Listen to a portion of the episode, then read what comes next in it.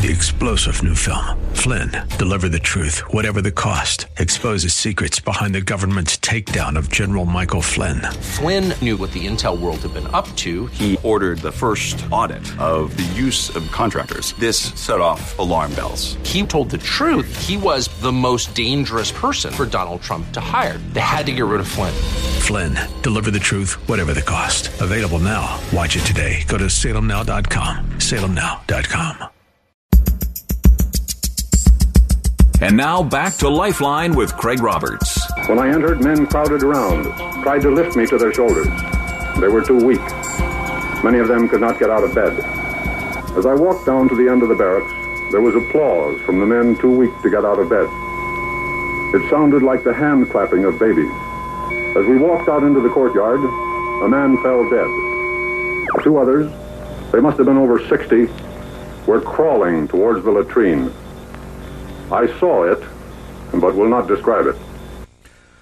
Welcome back to the program. There, Edward R. Murrow from CBS describing his experience with the first American soldiers to walk into the German concentration camp at Buchenwald as it was liberated from the hands of the Nazis at the close of World War II. Welcome back to the program. With me tonight, New York Times bestselling author Rita Cosby. The book Quiet Hero Secrets from My Father's Past. Let me pause for a moment at this point Rita, because I have to wonder, you know, we, we think about this generation that, that said so little of their escapades, of the horror that they saw and experienced during World War II, unlike subsequent generations. Back at the time, we referred to it as shell shocked for those that generally kind of seem to be uh, um, emotionally a bit uh, challenged by all of these experiences. Today, I suppose, uh, better educated, we might refer to as post traumatic stress disorder. I, would suspect from the moment you opened up that tattered, worn leather suitcase and, and real, realized the significance of the items that you were looking at, it, it must have answered a lot of questions for you about your dad and, and the challenges that took place in your family. Oh, it, it absolutely did, Craig. And and when I when I saw this, I knew I had to call my dad. I knew I had to forgive him. And despite you know years of anger and confusion too. You know, much of it was how could this man walk out and not be emotional, and as you talked about being very emotionally void, and so it answered so many questions. And I reached out to my dad. I was I was glad he was alive. I was glad he was ready to share his story. And he said, you know, I, I wasn't ready years ago. I have not talked about this in 65 years. He didn't even tell my mother. And so he said, you know, I think I'm ready to share the story if we can honor the troops who saved me and my comrades who didn't make it back. And I also feel you're an adult now, Rita. You know, I, it was too painful to share as a child, you know, to let you know then. And I think I'm ready. And that's why I tell everybody, too, I hope that this book inspires other people, too, because the most wonderful emails I have gotten, Craig, and I ha- and my website is quiethero.org, quiethero.org, and I'd love to hear everybody's story because when I read them and I read them, I I am so personally moved.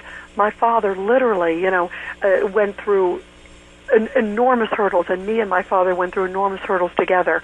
And I feel like if we can reconcile, almost anybody can because it, it almost seemed insurmountable.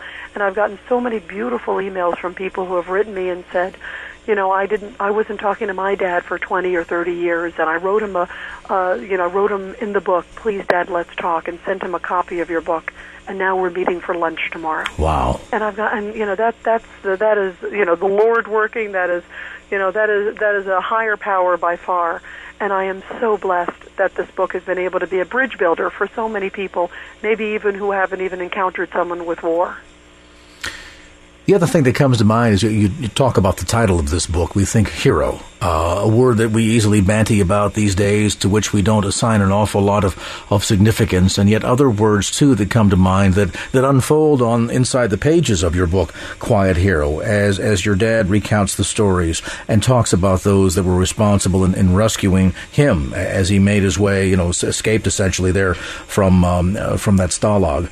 Um, words like valor and honor and sacrifice, words that I, I think to certain degrees, Rita, have largely disappeared from the American lexicon. Words that most people today, just going about day to day life and business, really don't understand or think about or under, understand or, or perhaps comprehend the significance of in relationship to what men like your dad went through, not just in, in Europe and dealing with the, the torture and horrors of Nazism, but then those from other countries like Australia and England and Canada and the United States that went to places like Europe to help liberate those people from the clutches of Nazism. Oh, absolutely. And and and when you talk about you use the word valor, I think of one line that my father said, and and I think it just epitomizes the integrity of of not just my father, but but the men who served with him. And by the way, there were women also fighting in the resistance too, which is which is interesting. It was one of the first times in history that women played a huge role in military operations because everybody was needed. You know, men, women, everybody was fighting for. They were all fighting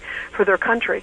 But it, my dad told me this great line, and this is at the age of 15. Think about, you know, it's amazing to think at the age of 15 now you see kids playing Nintendo or skateboarding, Craig, or doing whatever they're doing at 15. And my dad, at the age of 15, could have been snuck out of the country. His mother said, I might be able to buy you out through the black market.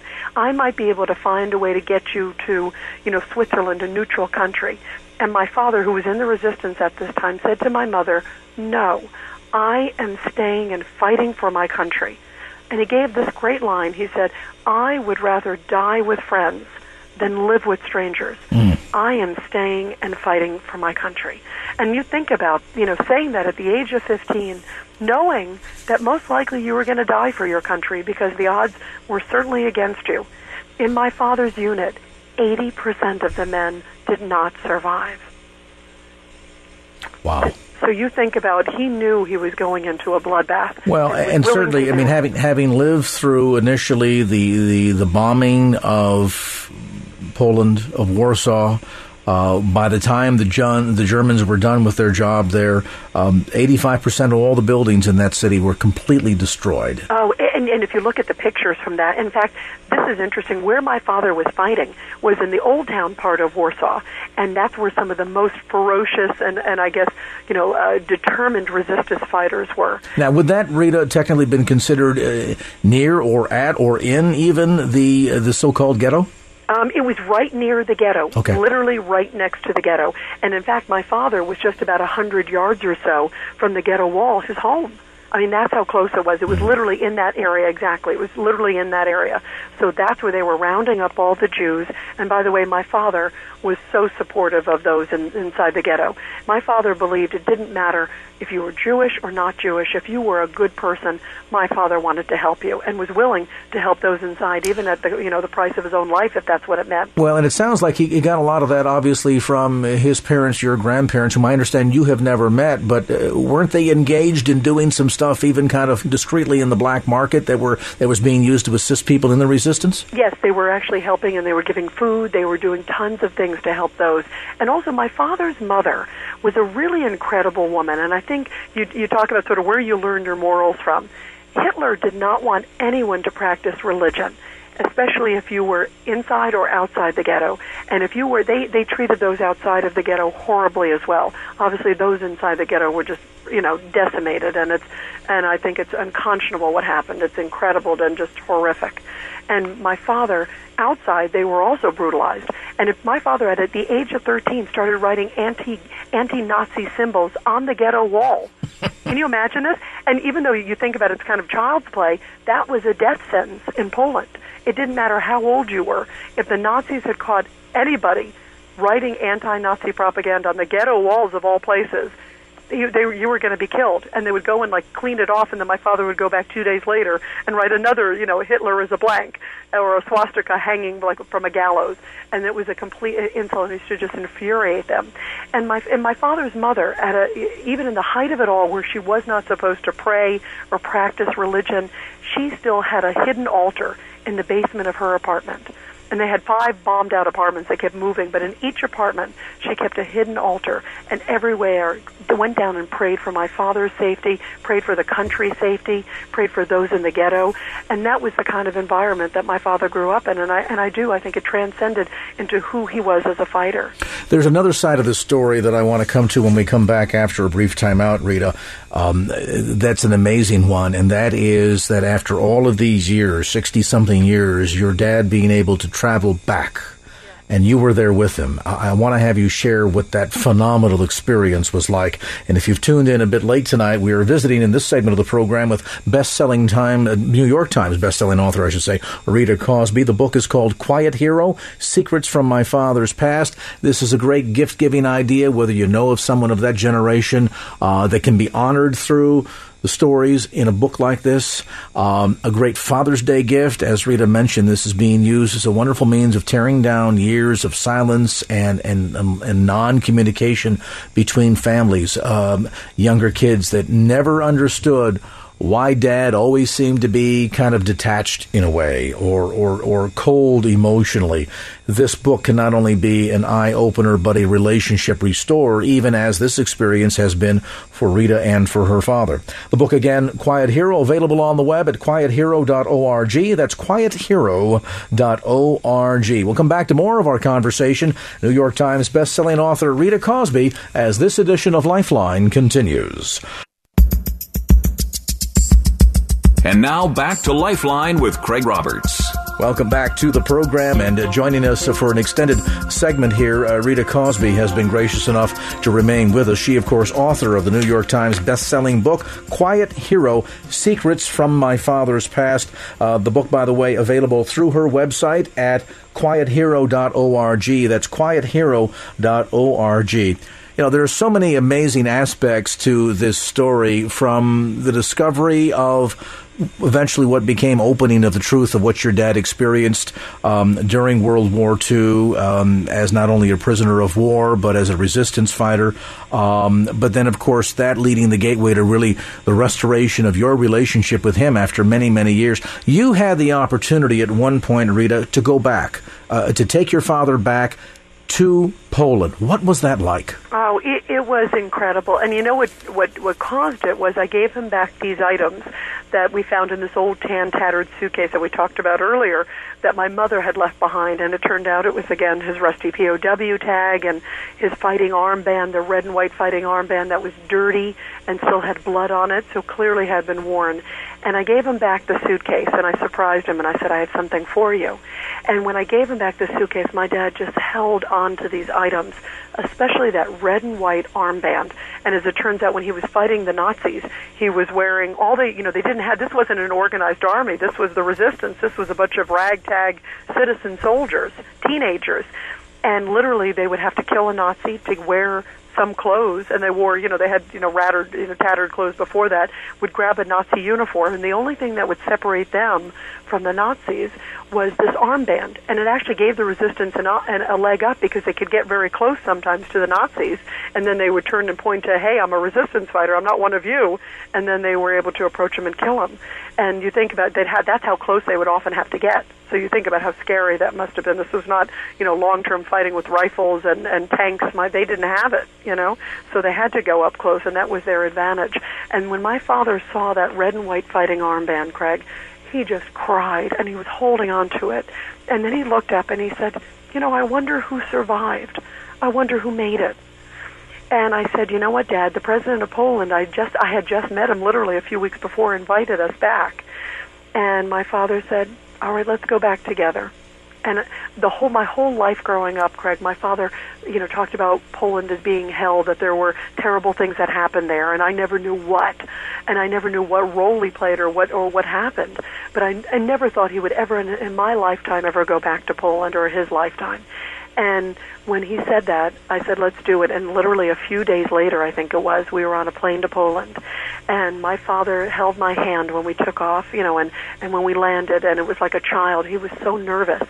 And it was, you know, there was so, it was, you know, 65 years of emotions and he came back and got a hero's welcome from the president of Poland because he was in that die-hard fighting plot, you know, place. The guys, my father escaped through the sewers at one point from the Nazis. Can you imagine? Mm. There was no place above ground, and those fighters who escaped through the sewers, my dad was one of the last men out they are really considered some of the real heroes in Poland. Here's a guy that, that spent an entire lifetime, Rita, um, controlling his emotions, denying it, yes. stuffing them down, Uh, suddenly now he finds himself 60 plus years later back to his home country of Poland. Um, I would suspect that that Stalag Stalag 4B probably doesn't exist anymore, but there are prison camps that have, that have been kept open for tourists to come and see and for people to to basically experience that we should never forget. You had an opportunity to tour one of those camps, Auschwitz, yes, in Poland with your father. What was that like for him? Uh, you know, as a journalist, you must have been watching very intently your father's reactions to the experience of going back in and and the memories that must have just been flooding so much emotion to the surface for him. Oh, it's so many emotions. And and in fact, Stalag 4B, some of it is still there, and some of the record books are there. Really? And we found record books of my father there, and also another camp that he was at. So I actually sent crews over to Germany where that camp was. And uh, in in Poland, where Auschwitz is, my father actually had relatives who were taken to Auschwitz because early on, most people don't realize Auschwitz originally was for resistance fighters. And so my father knew a number of people who were taken to this horrible place called Auschwitz, you know, in the early days, and they didn't know really what was going on. You know, they didn't see the people, or they came back vegetables and would never speak again. And so when my father went there, uh, we were speechless. It, and my father, the minute he walked into some of the barracks that are still standing there, and it is such a somber feeling to go to Auschwitz because it's huge, and the fact that it's still there and still huge, and that that's not all of it it's overwhelming to the emotions. They're just so angry about man's inhumanity to man and and what happened. And my father, we walked through a barrack, and he said, "This is exactly like the bed I was in." Because the, the Germans had everything was very uniform, and what they used in one camp was very similar to what they used in other camps, like my dad's, and it brought back all these emotions. And th- the other thing my dad also did was we went to a place in Warsaw where my father said he lost all emotion and my father, in the middle of the fighting, and remember they barely had any guns. They had two guns in their unit. One of them was my dad's, and he barely had any bullets in it. Everything was scarce. And my father had gotten wind through some other guys that there was a tank that was seized by the resistance, a German tank, which is a, a huge coup. You remember they're outgunned, they're outmanned, and suddenly they get a German tank. And my father's girlfriend was going to run all over the tank and you know parade on the tank, and along with a lot of his comrades. And my father said, "Oh, there's something kind of fishy. This is a little too good to be true." And he gave his girlfriend his Luger and said, "Just take this. This is his gun. Just take this, just in case." And he walked away. He was heading back in another direction. Went a few blocks and suddenly the ground shook and the tank exploded. Mm.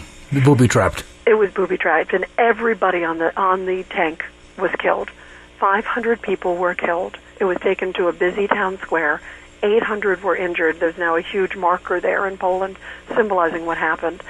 And my father ran back, looking for a piece of his friends.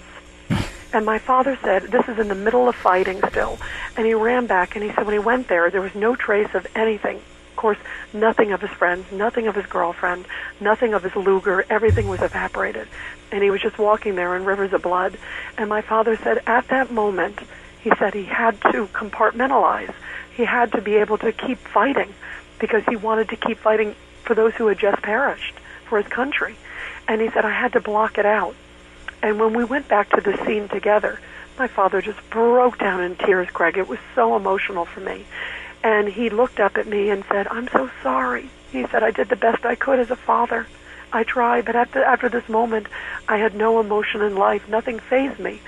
And losing a family, you know, decades later, I couldn't be affected because I lost hundreds of friends in an instant.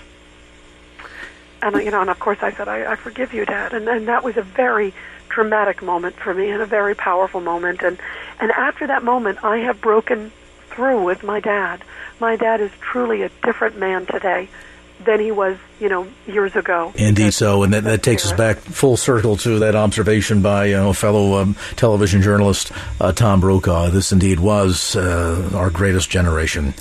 Rita, thanks so much for the book and the time and the insights. And um, for your dad, uh, when you talk to him next, uh, again, thanks to him. Uh, he may not regard himself as a hero, but he's a, the, a hero in the eyes of many of us. Thank you so much. And, and I hope everybody gets the book. It's quiethero.org quiethero.org, and it's Quiet Hero Secrets from My Father's Past. And, and I hope it, uh, the journey inspires everyone as much as it's inspired my dad and I. Undoubtedly so. Again, New York Times best-selling author Rita Cosby. The book Quiet Hero. More information on the web at quiethero.org. And now back to Lifeline with Craig Roberts. When you think of it, so much of life has become temporary. There are those of us with a little bit of gray around the temples, old enough to remember the fact that, well, today, no longer do you collect gold watches after, say, 25 or 30 years of service to one company. We no longer raise families and retire in the same home where we spend ultimately 50 or more years in.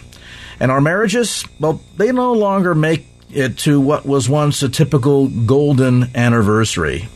Many of these challenges in the way life has changed, particularly related to marriage, goes down to one core issue that is becoming increasingly more challenging under the changes in society today to establish and maintain solid marriage relationships. But before we completely give up hope, there are some important key steps that you can today implement in your married life to change things around in a most dynamic and God honoring fashion. Joining me now is Dr. Greg Smalley, Executive Director of Marriage and Family Formation at Focus on the Family. And Dr. Smalley, great to have you on the program. Hey, Craig, thank you so much for having me today. Well, isn't it amazing how uh, so much of life in just, uh, you know, maybe a generation or two has changed so dramatically? Remember dad working for the same company for 30 something years. They still live in the same house that I was raised in when I was a kid. And today, all of this has changed. We don't keep our jobs as long. We don't live in the same house as long. And sadly, we don't stay in marriages as long either. Yeah.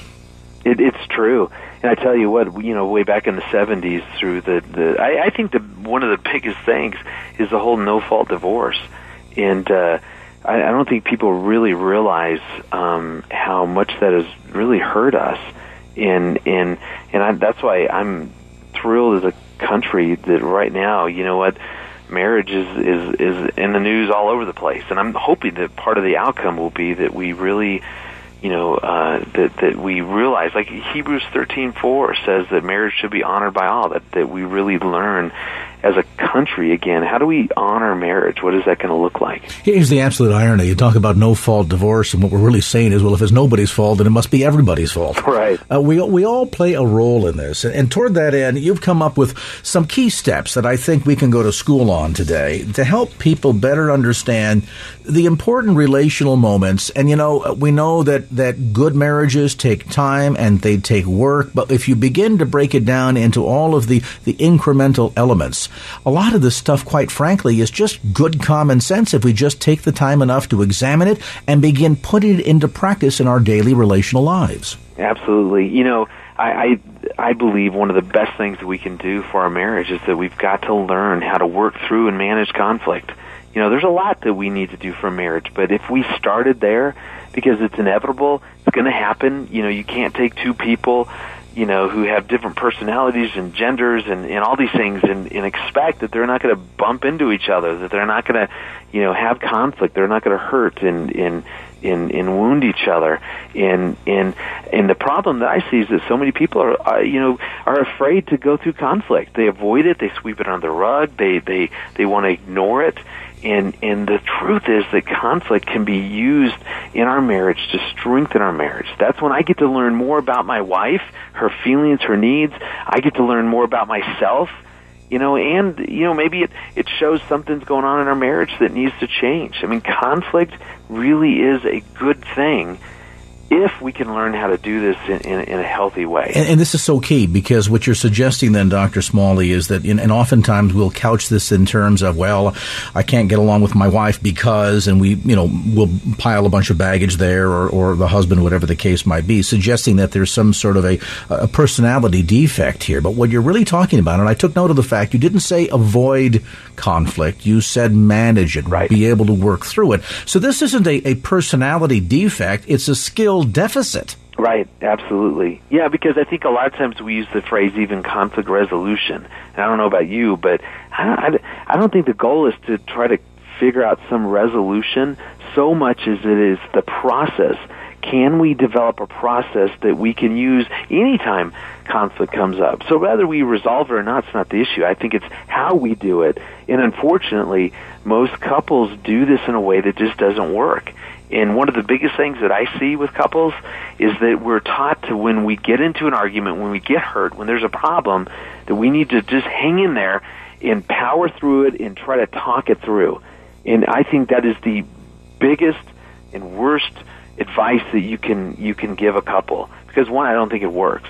When when you're hurt, when you're wounded, when you're upset, when you're frustrated with your spouse, what I think is going on is you get these buttons of yours, these emotions get pushed, these buttons get pushed, and then your your heart literally kind of closes, you shut down, and then you just start reacting. And and and in that mode, there is no way that you're listening. You're not able to hear. You're not able to understand. And that's why when people are in an argument, they need to kind of separate from each other. They need to take a break, a time out from each other. But I'm telling you, Craig, we're not taught to do that. We are taught to try to power through it. Don't let the sun go down in your anger. I mean, it's it's setting people up for massive failure. And that's really what what I did in the book was to try to show you here's a process because I what, what I love is that if you take a break and work on you first, you need to learn how to get your heart back open because when people have open hearts, we're able to talk all day long. And this is so key because, you know, I would imagine in, in your role as executive director of the Marriage and Family Formation at Focus on the Family, you're hosting a nationally syndicated radio talk show. You've got patients, you've written books, the whole nine yards. Yeah. That you talk and hear from people all the time, this whole issue of conflict. It sounds to me that this is, this is perhaps then less about conflict. At the end, it, it's not this major difference between the two of us. In fact, we both, both sides of the marriage really want the same thing, don't we? That yeah. is to to to the, the right to be heard and the need to hear. Right. We want the, you know people want connection. We want we want to be connected. We want intimacy. You know, we we want to be heard, understood, listened to, like you were talking about. And it's just sadly what happens is that in that moment that we're hurt or in conflict or whatever it is, that that we're, we're, we we are just taught to tr- keep trying to to push through that and and and it doesn't work. That's why one of my very favorite verses is in Matthew seven two through five. It says, "Why do you look at the dust in your brother's eye and pay no attention to the log in your own eye?" And I love that the scriptures give an order. It says, first, first, get the log out of your your own eye, then you can see clearly." And and how I relate that back to conflict is saying, okay, when when you're in the middle of an argument, you have to understand that your heart has now closed you are shut down. And when you are shut down, you are more likely to, to react, to say things, to do things, to retreat, you know, in, in a way that, that's not going to help you get to where you want to be. Therefore, quit trying to talk this through first. That's part two. Part one is that I need to go off by myself and, and figure out what is going on. I need to let my emotions settle down.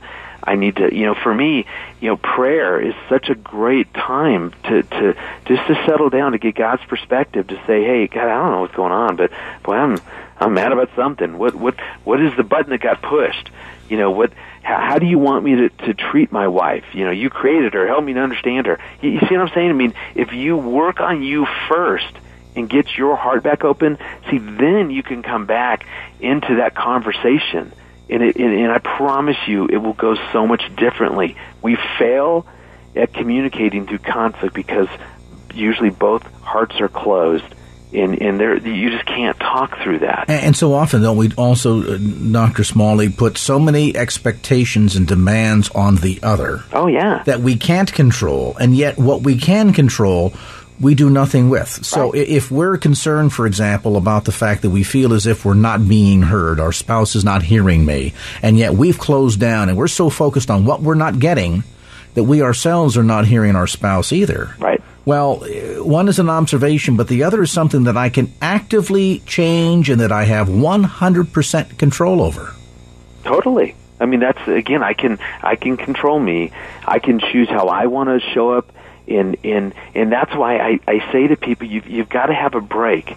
You just got to step away. Tell your spouse, you know what? Right now, I can't think clearly. I'm shut down. I'm going to go, but I'll be back.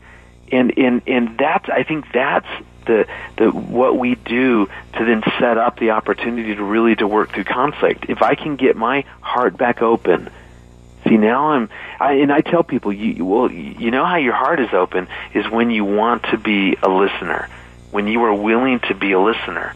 I love in the in the Chinese language, there's a, the the the character, the symbol for the verb to listen is made up of three kind of little characters that come together. One stands for eyes, one for ears, and the other for open heart. Isn't that cool? Mm. So to to listen is with your ears, your eyes, and your open heart.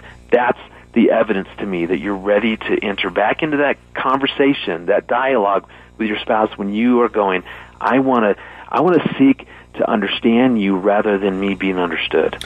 Dr. Greg Smalley is with us today. He, of course, Executive Director of Marriage and Family Formation at Focus on the Family. Information, too, on the web at smalleymarriage.com. We'll take a brief time out, come back to more of the conversation as this edition of Lifeline with Dr. Greg Smalley continues here on KFAX.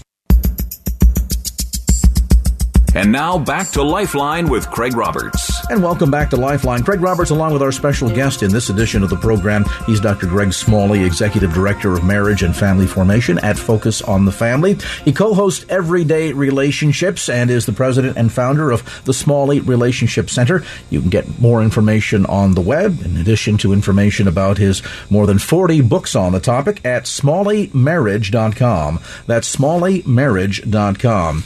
But Dr. Smalley, just before the break, we were talking about the need to, to kind of step back from the conflict instead of just trying to pile through, because that piling through process often means just making a lot of noise, uh, working a lot, very hard to be heard, but not really hearing. Right. Um, and you made mention, I found it fascinating to, toward the end of the last segment about the Chinese character for hearing that has to do with both open eyes, open ears, and an open heart. So I guess it's kind of pulling back, moving into neutral corners, so to speak, and taking account. It's amazing how many arguments will, will suddenly build up and gain momentum, and that train is heading down the track with, with no brakes when we take a moment to step back and really ask ourselves the question, what is this all about?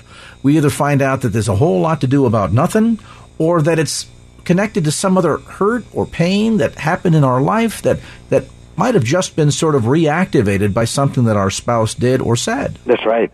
That's right, and that's why I, I'm I'm telling people that that usually it's not that we can't communicate, that we've got to learn some new communication method. I'm telling you, the problem of why we have a hard time communicating is when your heart closes, you've got these buttons that are all stirred up, and you're frustrated, you're shut down, you're now in a reaction mode, and that's why the the, the biggest, most important step in learning how to communicate through conflict is you dealing with you. And you can't do that in the presence of your spouse.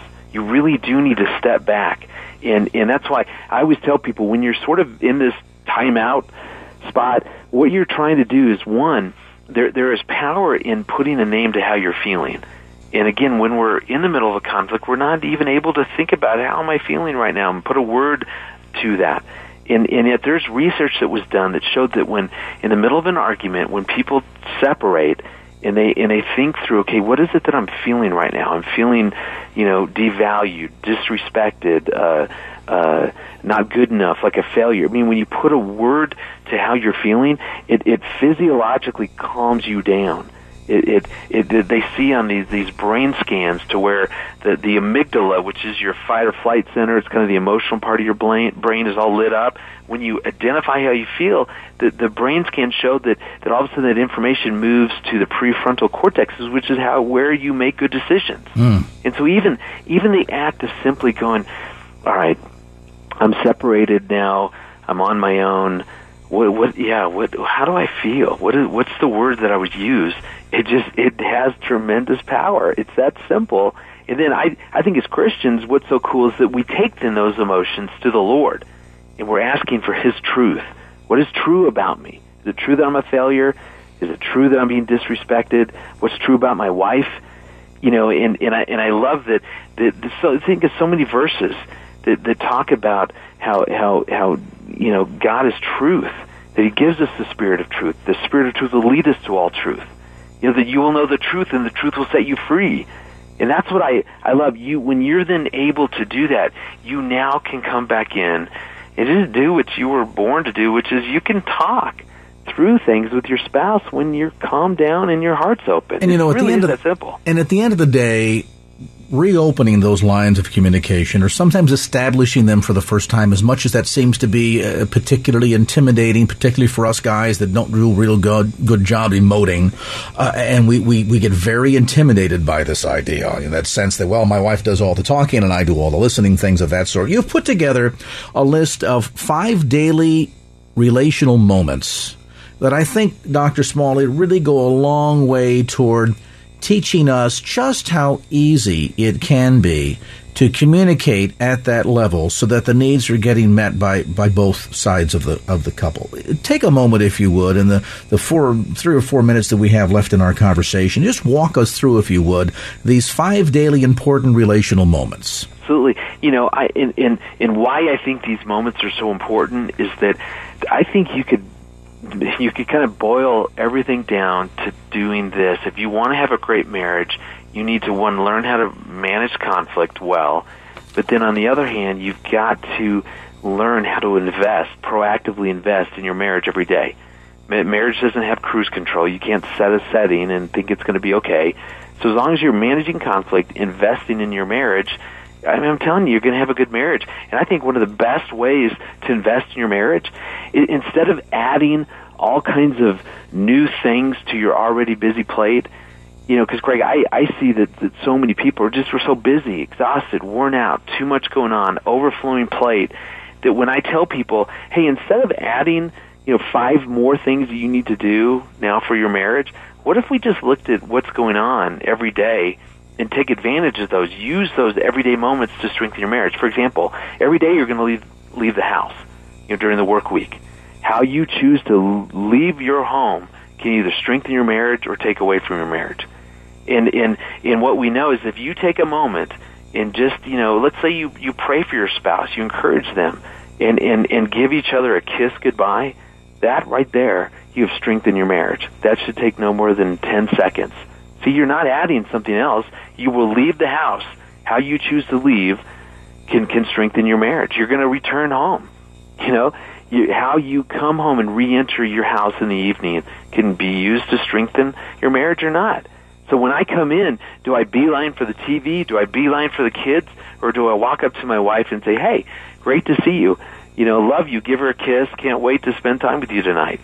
You mean, just something that simple. Again, not add, you don't add anything. You're going to walk into your home. Just walk into your home in a way that's going to strengthen your marriage. Every, you're going to fall asleep at some point. How you say goodnight to your spouse can strengthen your marriage. Simply taking 30 seconds to pray for your spouse, to thank him or her for something they did throughout the day that you appreciated. Thanks for, hey, picking up my dry cleaning today. That was a big help. I mean, you see what I'm saying? It's just it's it's identifying some key moments. You know, during the day as we're gone, you know, can I not send a quick little text message to my wife? I mean, I'm going to be gone. Why not just send her a text message and and just tell her love you, thinking about her? I actually did this the other day and accidentally, I mean, I got into sort of this this crazy little message to my wife, sent it to my boss by mistake and so he texted me back going, "Please tell me this was meant for your yeah, wife." I love you thinking about you. Absolutely. and I said, "No, it's for you," but uh, that made our meeting awkward. But anyway, but you see what I'm saying? I mean, there, there are moments. You know, for you, the moment might be um, we're, we're taking our kids to their sporting practice. You know, well, can you use that to, to ask each other questions? You can listen to the radio. You can do a bunch of stuff. You can be on the phone, or we can ask each other just some some great questions. Hey, you know what? You know how'd today go? How are you feeling? How are things going between you and the kids? You know what's one thing God's teaching you as of late? You see, there there are moments that go on that I think most of us just let these moments go by, and and and let's take those back and use them as things that can really strengthen our marriage. And of course, the irony is, it doesn't take a lot of time. It doesn't take a very little min- min- minimal amount of effort. It's simply giving a greater sense of importance to our spouse, to a sense of honoring them and valuing them. What's the old saying? It's, you know, it's the little things in life that count. Right. And it would be amazing to see how far, and I would just, I want to challenge both the ladies and the men in the audience. Try it. Oh, you don't understand how difficult things are in my marriage right now. Purpose in your heart today to start tomorrow, when you get up in the morning, compliment your spouse. Honey, I'm glad that uh, you're my spouse. I hope you have a great day. Um, speak words of encouragement into their life as you know your husband is going off and you know he's got the big meeting today. Uh, say some words of encouragement. Stop at the door for a minute guys before you're leaving and saying honey i know it takes a lot of time and energy to to maintain this household. I know you've got a big agenda today. You got to take the kids to soccer practice and you've got a doctor's appointment. You got to go shopping and all these things. I just want to let you know i value you and i recognize and appreciate the hard work that you do in creating such a loving home for us. Wow, how far that will go. And then, as Dr. Smalley points out, look, even the guys, we got time to check the box scores in the middle of the day. Send a quick text. Try not to send it to your boss though, and, let and let your spouse know. Thinking of you, babe. I hope you're having a great day. Can't wait to see you tonight. When you arrive back home, pause for a moment. You realize that your spouse, if she's been home all day, uh, and maybe young kids in your family, she's been really deprived of any adult communication. She's she's eager to connect with you. You, on the other hand, you've been out in the working world all day long. You don't want another conversation. Find a moment, if you can, between the two of you to just acknowledge each other and each other's needs for a moment. And then finally, as you end the day, uh, to show a sense of gratitude and appreciation, a moment in prayer together. And if you implement these steps, I think you'll see an amazing turnabout in your marriage relationship. Dr. Greg Smalley, Executive Director of Marriage and Family Formation at Focus on the Family. More information, too, on the web at his website, smalleymarriage.com. And uh, Dr. Smalley, thanks so much for the time today. Oh, Craig, my pleasure. Thanks for all that you're doing to encourage marriage. You bet. Keep up the good work on your end as well. There's Dr. Greg Smalley from Focus on the Family.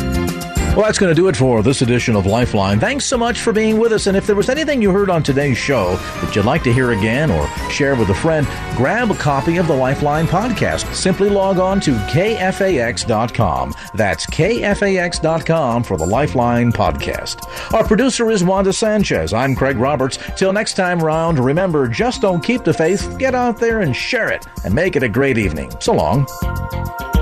Opinions expressed in the preceding program do not necessarily represent the views of the ownership, staff, or management of KFAX. Copyright Salem Communications, all rights reserved.